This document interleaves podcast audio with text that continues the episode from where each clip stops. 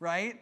You know, some mornings you wake up in the morning and it's just not that hard to say, Praise God from whom all blessings flow. And if you looked out the window, today is one of those days. My name is Tom, I'm the pastor here, and uh, I'm just so very grateful that we have this opportunity to worship together. Um, it's been exciting to see new people or people that haven't been around for a while coming back each and every week, each and every service. I feel it's like a mini uh, family reunion, uh, which has been so encouraging. And if you're new to this family of God, uh, would love to, to hear from you as well and invite you into some of the things that God is doing in His name through this place. Uh, the way that we welcome you is encouraging you to fill out what we call the Connect card. Um, there's a link here on the screen. If you're online, it's in the description, and you can let us know who you are and how you learned about our church so that we can reach out and thank you for worshiping with us. Also, if you're new or not, if you have a prayer request, if there's a way we can serve you, uh, we would be privileged to be able to do that for you, and you can let us know through the Connect card as well. If you'd like to give an offering as an act of worship, you can do that as you enter or exit the sanctuary. Um, here in person, there's an offering box, or online, you can give at the link in the description or on the screen, or you can even text any amount. And we thank and praise God for each and every one of you who continues to do that as an act of worship yourself. Every time we give an offering, it's God, it's us coming before God and saying, God, You've given me everything. Uh, you have, you've, you've sustained me through today um, because I'm here and my heart is beating and, and I have air to breathe and life to live. And so I give you a portion of that back as a thank offering. And then God uses those thank offerings to bless the world. So, um, so thank you, those of you who continue to participate that way. Um, another thing I want to share with you, and I'll share it in a very, a very specific, intentional sequence, okay? First of all, show of hands, how many of you like chocolate chip cookies? Okay, all right, keep your hands up. How many of you would like to have a chocolate chip cookie before you leave? All right, we would love to give you a chocolate chip cookie before you go. Not me, but Tanya Huberts, our connections coordinator, would love to give you a freshly baked chocolate chip cookie before you leave church. Can you tell there's going to be a string attached to this cookie? Can anybody tell? Uh, she has a little handout uh, that she's going to be handing out that shares with you the ways in which we need your help to volunteer on our welcome team. Uh, you may have noticed that over the last year, we've really been bare bones in the number of people that we've had helping with greeting and ushering and communion and all those sorts of things. And that's been intentional. Um, but we want to invite more people to help carry that load. And not just that, um, but part of what makes this place so welcoming is seeing smiling, familiar faces as we come and go. Um, and we're also looking ahead to the summer months where we're going to be out at Babeman Park worshiping again. Is anybody else excited about that? Um, and so, we need your help to help set up, take down, greet, all the different things God's going to be calling us to do over that. So, if you talk to Tanya on your way out, she will give you a cookie and she will invite you to help with those things. So, thank you for grabbing that and considering serving in that way. Uh, last but certainly not least, um, I'm going to invite Wendy Ellsworth to come forward because the last several weeks we've been praying that God would use us to answer prayers in Kenya through our missionaries, Haldi and Fred Okoth and she has an exciting update to share with you. So let's give Wendy a hand as she comes forward.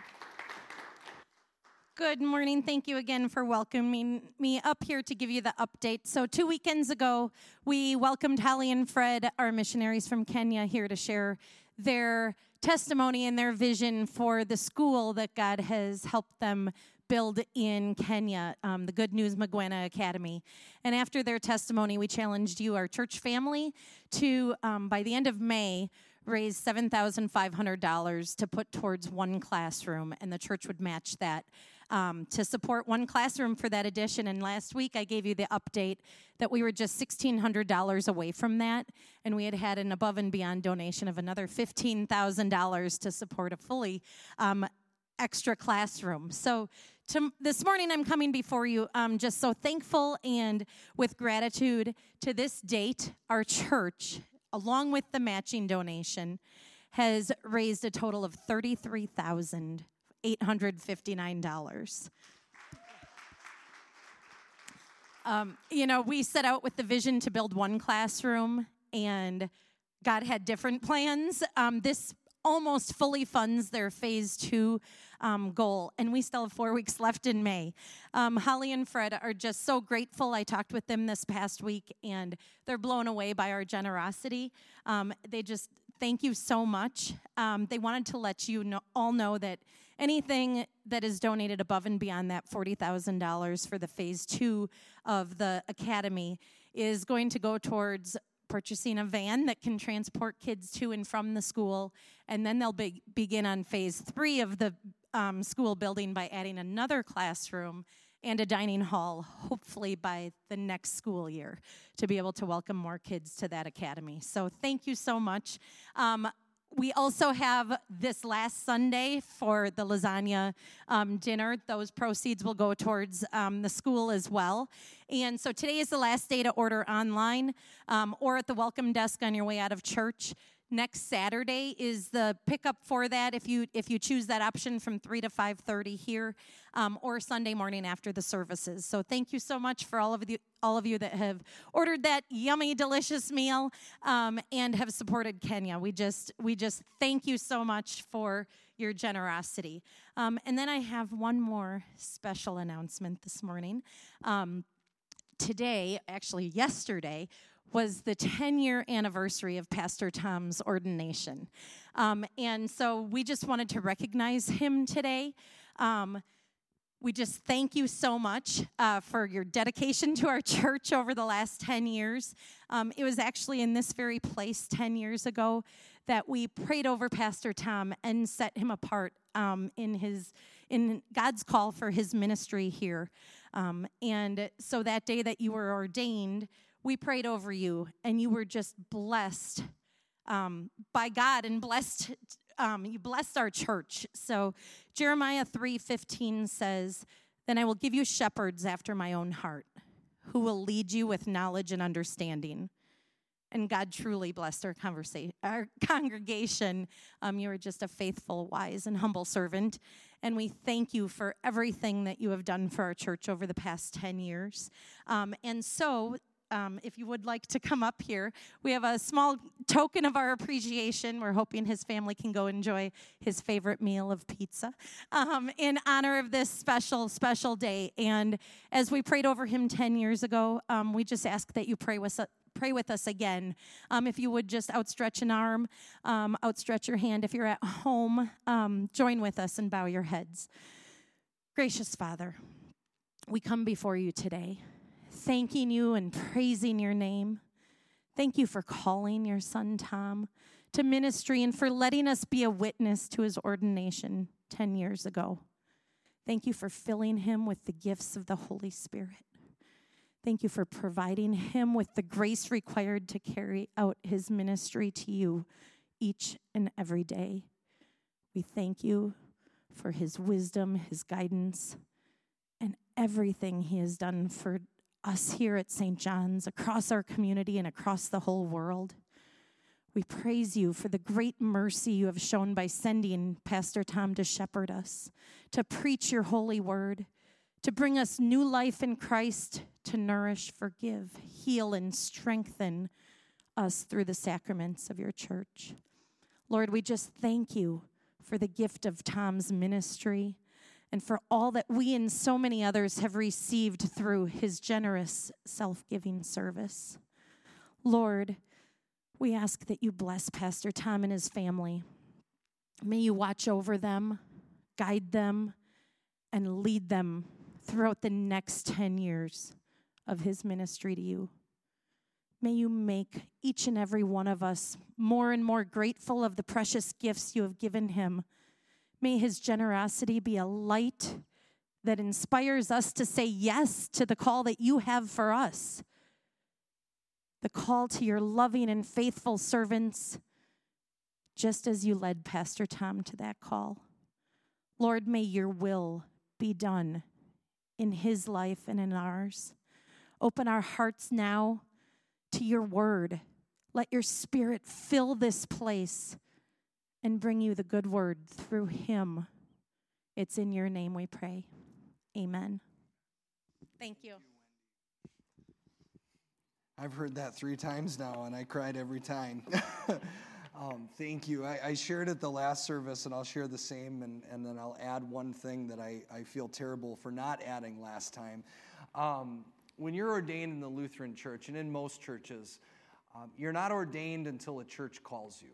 You can go to seminary, you can get the training, you can, all of those things, but ordination doesn't come until a church allows you the privilege of serving God there. And that's what you've done for me. And so thank you. Um, you've known me long enough to know what you're getting in the 10 years, and, and we've grown together. And the thing that I, I failed to mention the last two services and, and need to mention this service is, is not just the, the calling that God has placed on my life, um, but at the end of this month, I celebrate 13 years of marriage to my wife, Alyssa. And, um, and she grew up as a pastor's kid. and what that means is that she was not ignorant like I was to what this means for our life and she chose to be obedient to God as well. And you have no idea what she does up front here to play violin. Some of you don't even know that's who that is. That is my wife, Alyssa. It just scratches the surface of who she is and the minister that she is to this congregation, uh, to so many of you, um, and, and to me. and uh, we, we truly are partners, and she's the better half of that partnership. And I'm belaboring that point because I failed to mention it the first two services. And so um, praise God for her. Please. And I would have made her come up here, but then I would have undone all of the honor that I brought to her by making her come up and stand in front of you. Um, so, thank you um, from our entire family. We're just so very grateful that we get to serve Jesus together and that we get to dive into his word, um, which is what we're here to do. So, uh, if you would, please take out your Bible and uh, join together. We're in Philippians chapter 2. Uh, as I've been saying the last couple of weeks, because I know, you know, this last year has just been crazy, um, I want to encourage you to start bringing your Bible back to church. And so, if you don't have a Bible, we'll give you one. We've got a bunch of them here. We'd love to give it to you um, because what we learn and grow in is what God wants us to learn and grow in all week long. And so, we want that to be in front of us every day uh, that we come before Him and we hear His words. So, join me together as we pray and ask God to speak to us now. Lord Jesus, I thank and praise you that you are God, that you are with us, and that you are speaking your truth and, and, and your wisdom through these words.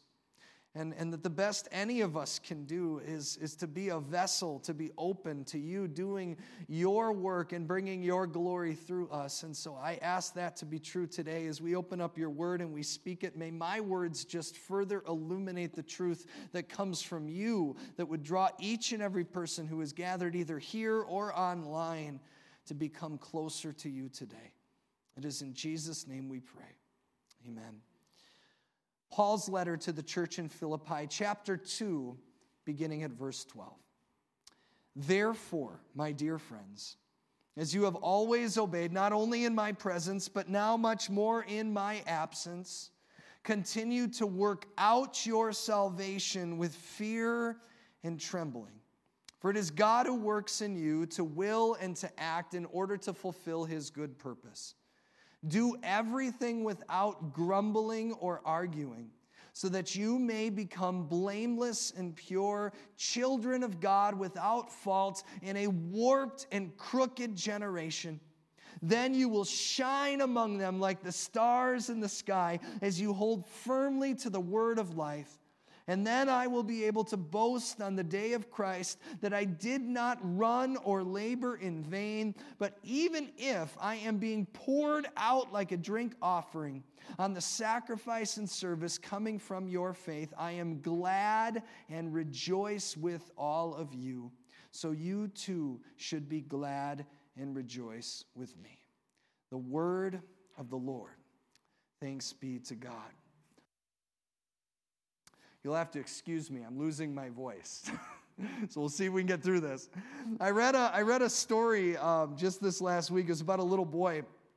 He was kneeling beside his bed in his evening prayers, and his mom was there, and his grandma was there. And he did what, what most children do and what lots of adults do too. He, he just kind of clenched his hands like this and closed his eyes, and, and he was very soft spoken as he began his evening prayers. He said, he said, Lord God, would you please bless mommy, bless daddy, bless our whole family, and would you bless me as I lay my head on my pillow to go to sleep?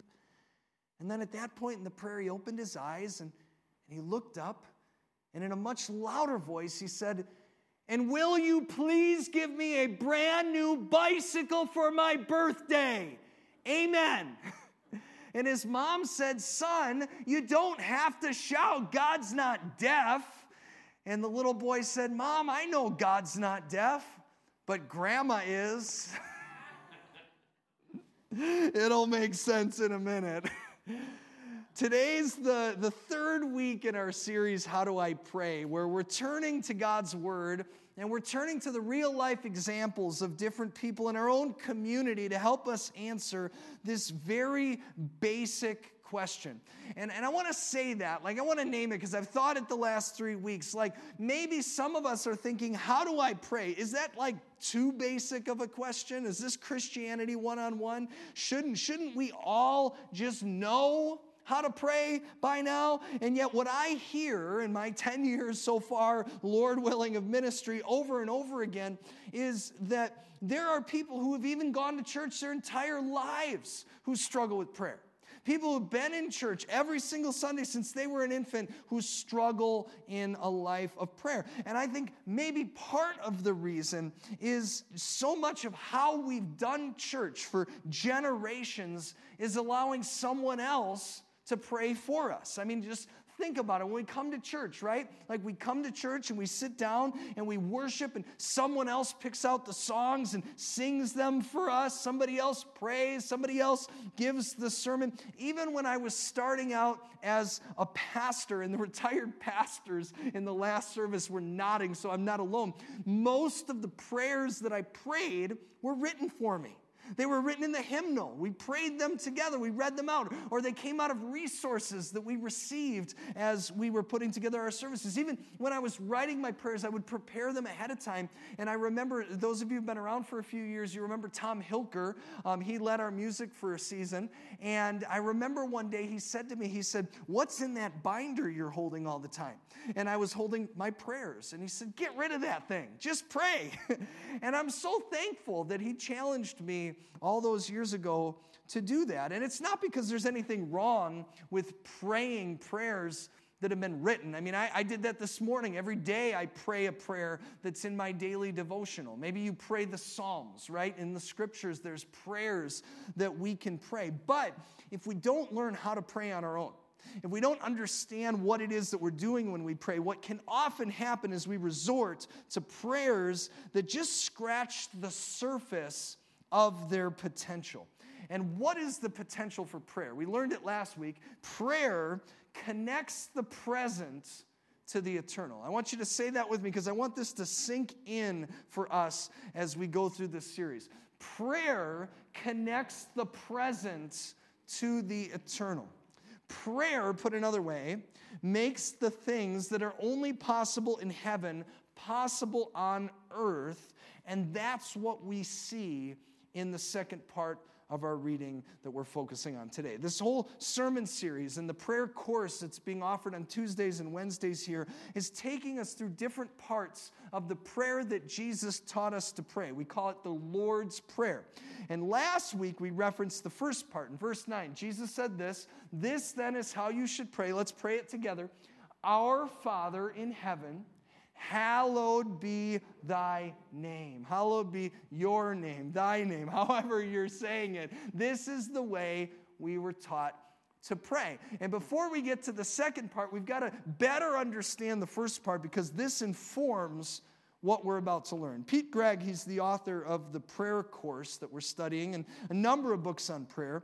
Uh, he wrote this, and I thought this was very powerful. He said, Everyone prays. Even non Christians pray. The difference when Christians pray is that they are climbing into the lap of their heavenly Father. When Christians pray, they're climbing into the lap. I mean, just think about a child climbing into the lap of their heavenly Father. Here's why this is important understanding to whom it is we're praying for is essential. Understanding to whom it is we're praying to, excuse me, is essentially important. And, and I think about this, and I think in that sense, you got to kind of give this young boy some credit, right? When he was praying with his mom and with his grandmother, he knew who he was praying to for a new bike, didn't he? It wasn't God. It was grandma. And because it was grandma, he prayed accordingly. And so ask yourself a question, just kind of introspection for a second. When I pray, do I take into consideration who it is that I'm praying to? Do I take into consideration who it is that I'm praying to? I mean, you might begin by saying God's name. You just say, Dear Heavenly Father, God, Jesus, Spirit, whatever. But are you actually thinking about who it is that you're praying to? That's why Jesus adds, Hallowed be thy name. Lest we forget who it is that we're praying to. We're praying to God. We're praying to the one who created everything. We're, we're praying to the one who sustains the heart in your chest so that it continues to beat and provides you with oxygen to breathe. We're praying to the one who everything in all of creation brings glory to, the source of life and truth. Hallowed be thy name. That's who we pray to. And it's not until after we say that. It's not until after we think about that and we focus our prayer on who it is that we're praying to that Jesus continues the prayer in verse 10. He says, and say it with me Your kingdom come, your will be done on earth as it is in heaven. See, this, this whole series is based on the words of Jesus. Prayer connects the present to the eternal. Prayer connects the present to the eternal. And I've always just thought, you know, if Jesus teaches us to pray for something, I've got to believe it's possible that the Father will give it to us. And, and I don't think we sit on this particular part of the Lord's Prayer long enough. He tells us to pray for heaven to come to earth. Jesus tells us that we can ask the Father for that, that it's possible. And it brings us to the reading that we chose today in Philippians chapter 2, because Paul shows us what that looks like. Now, we've spent a lot of time in Philippians over the last number of years. It's a short letter in the New Testament. It's written by the Apostle Paul to a church in a place called Philippi and they have sent Paul during uh, his time of need, and, and he sent this letter of encouragement and thanks to them because they risked a lot of things to be able to support him. And in chapter 2, he encourages them specifically to live out this part of the Lord's Prayer Thy kingdom come, your will be done on earth as it is in heaven. When he says this, verse 12, he says, Therefore, and if you have your own Bible, circle that word, therefore. We're going to come back to it in a second. Therefore, Therefore, my dear friends, as you have always obeyed, not just in my presence, but so much more now in my absence, continue to work out your salvation with fear and trembling. For it is God who works in you to will and to act in order to fulfill his good purpose. To work out your salvation. Now, what, what, what is that and why does that matter? There's such emphasis today in the church on being saved, being saved. And, and there's nothing wrong with that, right? It's a wonderful thing to be saved. But Paul says that we're called to live out our salvation.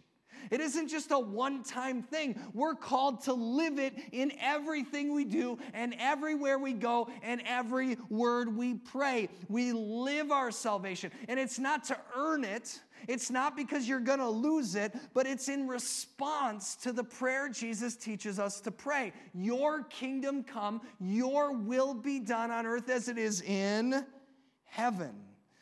But that leads me to another question if that's what we're praying for, then how do we know what it is?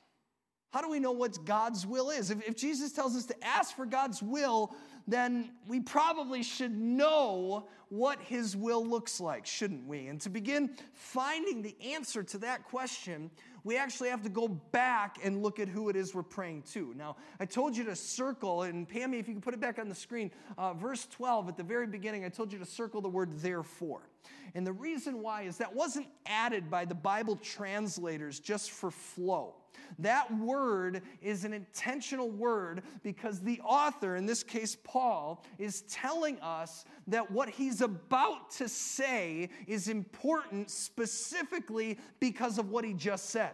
In other words, what he just said is going to inform how we understand what he's about to say. And I wanted you to circle that because I want you to remember that every single time you read scripture and you see the word therefore, that means you got to go back. Whether you intended to go back or not, you got to go back and look at what it is, look at the whole thought. And so let's look back because that's what Paul's telling us to do. What does he say before our reading? Verse 5. He says, In your relationships with one another, have the same mindset as Christ Jesus. Verse 6, he describes Jesus, who being in very nature God, did not consider equality with God something to be used to his own advantage. Rather, he made himself nothing by taking the very nature of a servant, being made in human likeness, and being found in appearance as a man, he humbled himself by becoming obedient to death, even death on a cross. He didn't die in his sleep, he died on the cross. Therefore, God exalted him to the highest place and gave him the name that is above every name, that at the name of Jesus every knee shall bow in heaven and on earth and under the earth, and every tongue acknowledge that Jesus Christ is Lord to the glory of God the Father. This informs how we pray. Because Jesus is the one interceding for us, our prayers to the Father in heaven. This is who we are praying to. And if that's who we're praying to, then very next word, Philippians 2:12, Paul says, "Therefore, with Jesus is image and who he is in your mind and in your eyes. My dear friends, as you have always obeyed, not only in my presence, but now so much more in my absence, continue to work out your salvation with fear and trembling, for it is God who works in you to will and to act in order to fulfill his good purpose. And so that leads us to the next question what is his good purpose? What is his good purpose? Well, it's the purpose of prayer. It's the purpose of prayer to bring heaven to earth.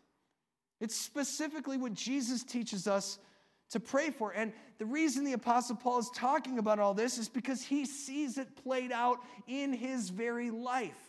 He sees an example of what this looks like in the church in Philippi because what they're doing for him looks a lot to him like Jesus. If you don't know the story, they sent one of their servants to bring him tangible support, and he risked his life. He almost died supporting Paul. And so Paul is looking at this and saying, You guys are so faithful because that's what Jesus did for me. He came and died for me. That's God's will for us. And so when we come before God and we pray what Jesus tells us to pray, your will be done on earth as it is in heaven, that's what it looks like. Paul says it another way in 1 Thessalonians. He says this He says, Rejoice always, pray continually, give thanks in all circumstances, for this is God's will for you in Christ Jesus. Now, we read that verse like every Thanksgiving, right? And every time I read that passage, I always struggle with two out of the three parts. I don't struggle with the prayer continually part. I know that's part of my relationship with God. He's with us always, everywhere. And so we should always be in relationship and communication with Him, right? But rejoice always. That doesn't mean just when you feel like rejoicing. When he says give thanks in all circumstances, that part doesn't compute with me either. How do we do those things? Well, we do those things because when you pray to God, you know that the will of your Father in heaven is what is going to inform whatever the circumstances are in your life you're asking Him for help in if you're up against a wall, if you're up against a challenge, if you're looking for forgiveness, if there's a weight you cannot bear and you come before God and you bring it to Him, you can rejoice and you can give thanks as you pray because His will is going to be the answer to whatever it is you need. And that's why the things that you need aren't told to us by Jesus to be prayed for until you pray for his will to be done on earth as it is in heaven. You'll notice the order of the Lord's Prayer, right? He doesn't tell us to, to pray yet for our daily bread. See, he doesn't have to tell us to do that because you don't need anybody to tell you to do that. So your daily prayer, your daily bread is anything that you need to sustain you. And everybody knows how to ask God for that. We just do that instinctively. God, will you, help me with my job? Will you help me with my finances? Will you help me be able to sustain life, right? right? We pray that automatically. Give us our daily bread. Forgive us our trespasses. Deliver us from evil. None of those prayers come first because it's the will of God that informs how those prayers are answered. And the reason I point that out is because I just have to be honest with you. That is not always what I look for when I pray. That's not what I'm looking for. I don't think often enough about who it is that I'm praying to.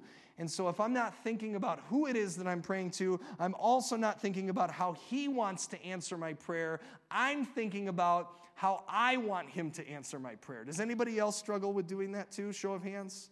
Okay, am I not alone? Please tell me I'm not alone. I do this a lot. And what I realize is if I come before God and I have a request and a challenge and I tell him how to fix it, I'm really no different than the boy praying for a new bike. And I'll tell you what I'm also like that's just like the young boy. When I don't get what I want from God, you know what I do? I submit to him every time. No, I don't. You guys have known me for 10 years. I pray louder. do you do that? When you don't get what you want, you just start praying louder.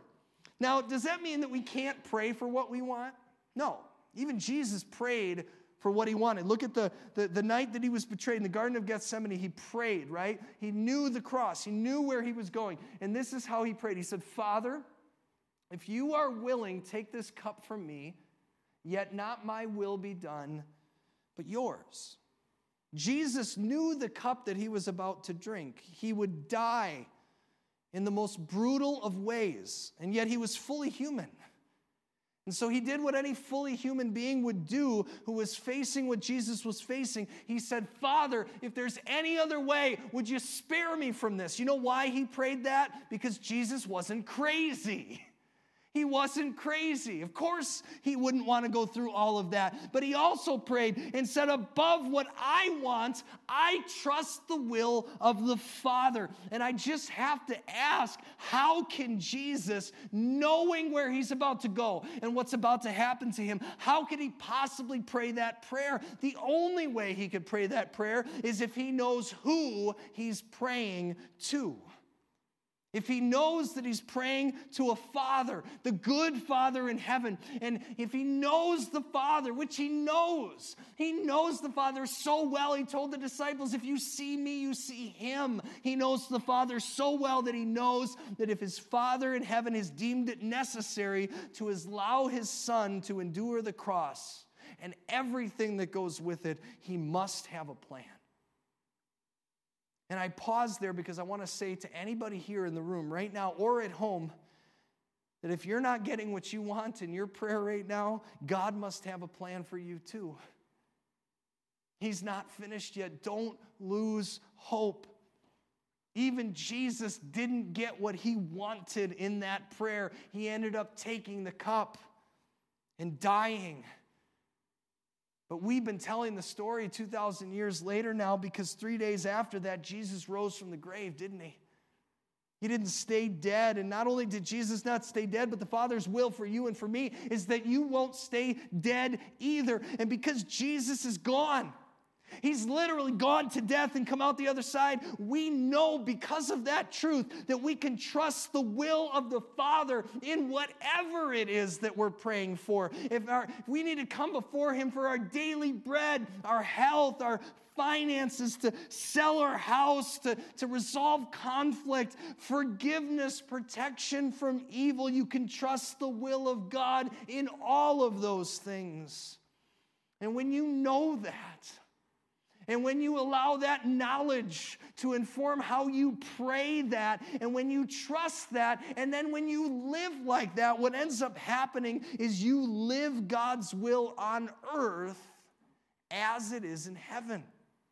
See, this is how prayer works. And I read this, this quote that I found very powerful this week is by theologian Karl Barth. He said this. He said, To clasp the hands in prayer is the beginning of an uprising. To clasp the hands in prayer is the beginning of an uprising against the disorder of the world. Now, how does prayer do that?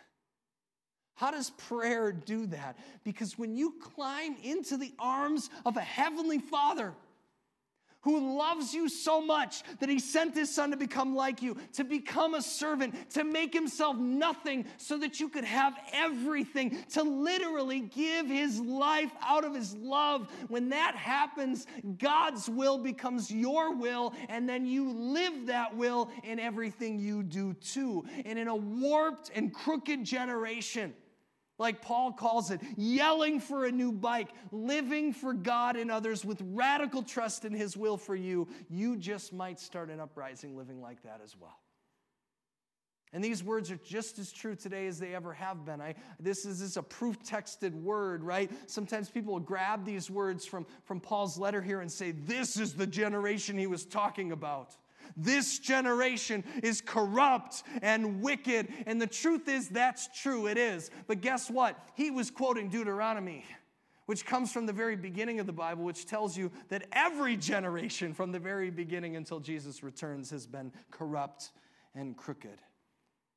Which is why living in the faith and trust of the will of God can start an uprising anywhere and anytime. See, this is how the first generation church grew. It wasn't it wasn't that they took over the government that first generation after Jesus rose from the grave. You haven't read that story in history, have you?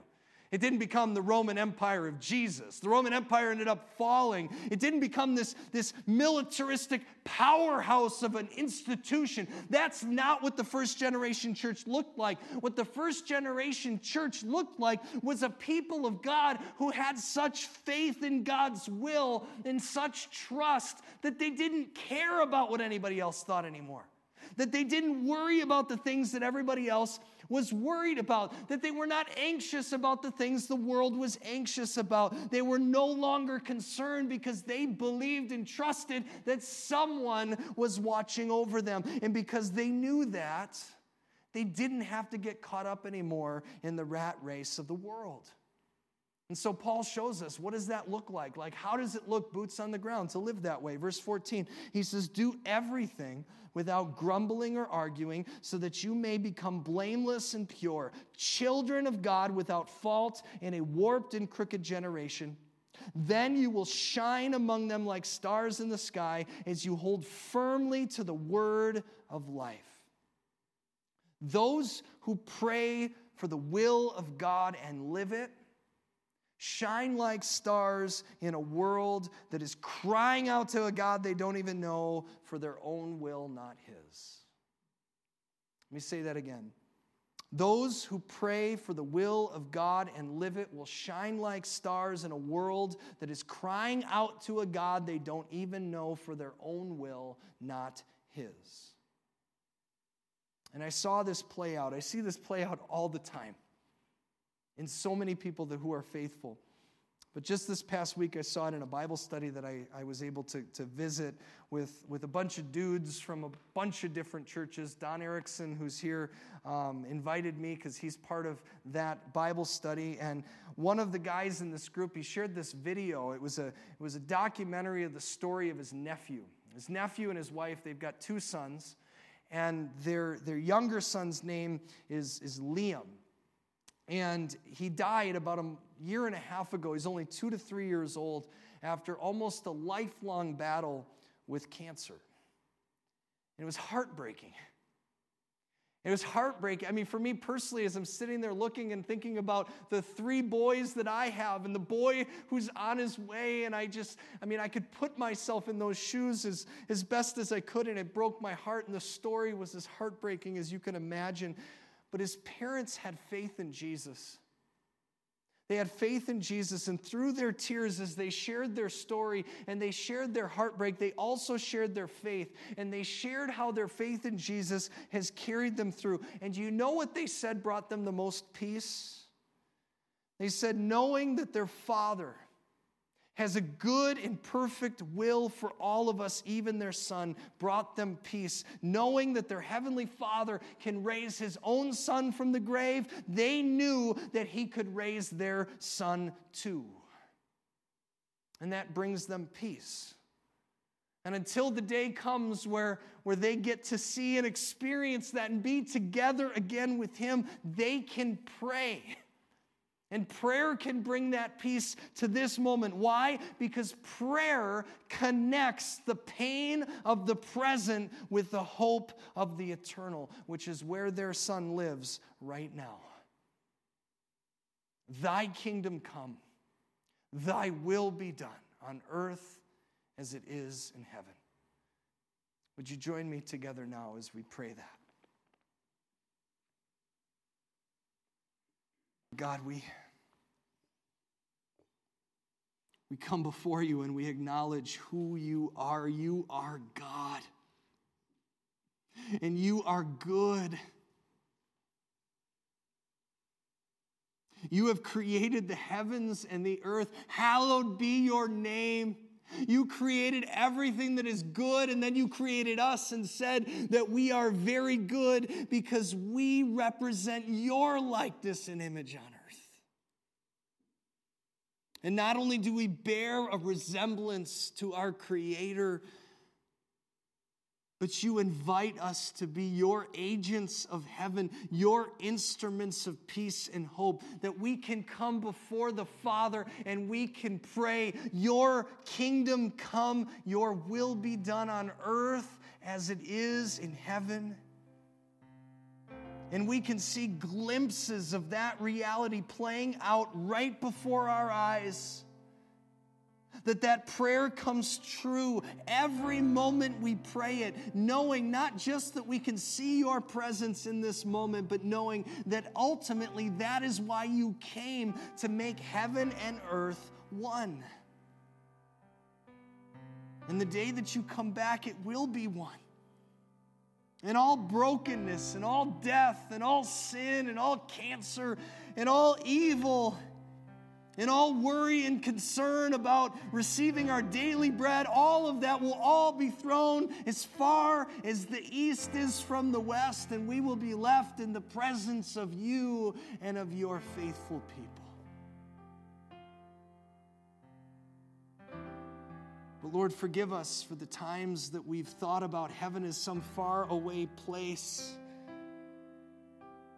some place that, that's kind of like a spiritual Disney world. That we're going to go and float on clouds in the sky and eat our favorite food, live in mansions. Who knows? Maybe we will float on clouds in the sky. Maybe we will eat our favorite food. I hope so. Jesus, you even said that you were going to prepare a place, that the Father's house has many rooms. But as you went to prepare that place for us, you told us how to pray and bring that place here. To bring comfort to those who need comfort, to bring hope to the hopeless. And so help us to pray that truth in whatever it is that we're facing today. Your kingdom come, your will be done on earth as it is in heaven.